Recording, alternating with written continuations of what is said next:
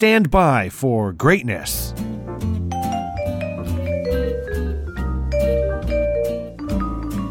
Howdy doody, ATL. It is Blindside Supreme from Channel Ocho Productions coming at you with another on-set weather update. It is Wednesday, March the 29th. Just a few days left in the month. And then it'll be April Fool's Day on Saturday. That's right. Write that down. And you're welcome in advance. Here's your weather. High of 65 today, low of 42, a pretty mild day. Partly cloudy to cloudy skies. Slim chance of rain, but we'll keep the eye on the sky on that one for you. Honestly, more rain not expected until the weekend on April Fool's Day. And that's not a joke. Back for today, moderate air quality. The air quality index is at 57. And of course, a little fluctuation in between here and there. The sun's going to look to rise at 729 this morning, and it will look to set 755 tonight. And now for some new phone. Who dis? News. So leave a message and I'll call you back. This creep level DEFCON 2 story comes from Hagerstown, West Virginia.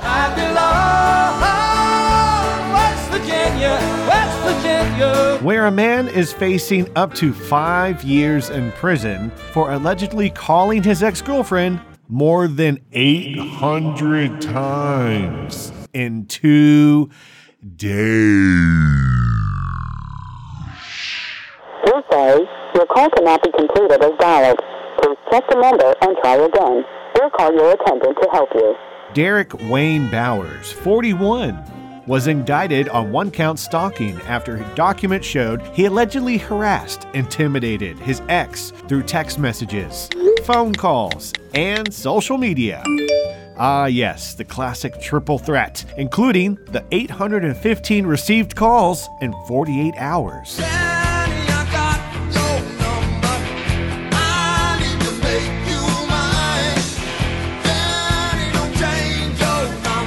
And if convicted, Bowers could receive up to five year sentence in a federal prison. Yikes. We're not going to white collar resort prison. No, no, no. We're going to federal pound me in the ass prison. It's one thing to call 799 times in two day span, but bro, 800, let alone 815?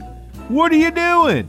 Who gave this man a phone? Uh, a quick password search on your iCloud has revealed a swipe fest of millennial manboys. I'm blindside. You know, there is a thing called block caller that is accessible via the settings on a phone. I'm not saying, I'm just saying. And I'm out.